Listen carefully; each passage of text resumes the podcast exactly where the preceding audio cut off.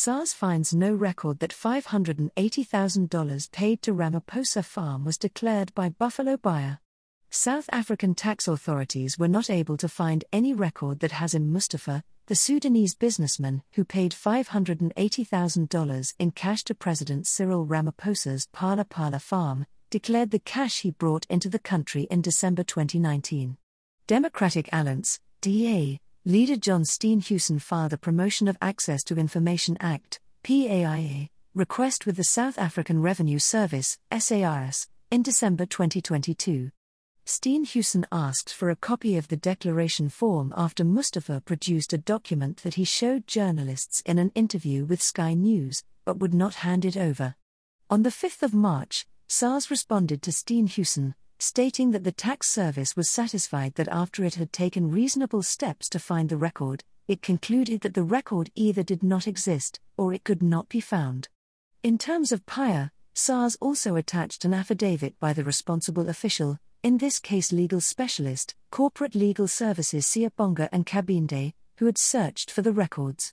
On or around the 17th of January 2023, I commenced engagements with relevant various business units within SARS that I believed may be in custody of an or be in possession of an or have knowledge of the record requested, Nkabinde's affidavit read. I was advised that pursuant to the search for the record in various SARS passenger processing systems, the record could not be found and or may not be in existence, the affidavit continued. Mustafa claimed the document was a copy of the declaration he completed upon landing at Orlando International Airport. Mustafa said he handed over $580,000 in cash to an employee of Ramaphosa's Phala Phala farm on Christmas Day in 2019. The money was handed to Sylvester Ndlovu, who, Ramaphosa has claimed, moved the money out of a safe in the main building on the farm and stashed it under sofa cushions in the president's house. In the early hours of the 9th of February 2020, burglars gained access to the property and made off with an undisclosed amount of dollars.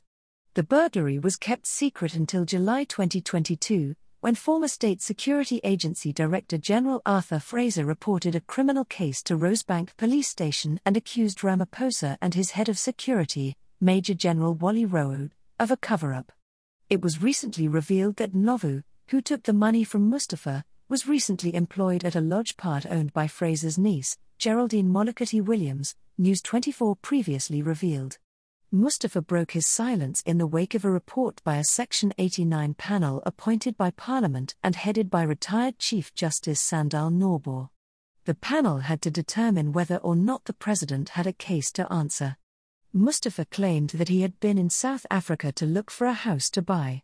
Instead, he ended up buying buffaloes that, according to Ramaphosa, had undesirable breeding traits. News 24 reported that the buffaloes remained on the farm nearly two years after Mustafa handed over the cash. The Ngcobo report was damning of Ramaphosa.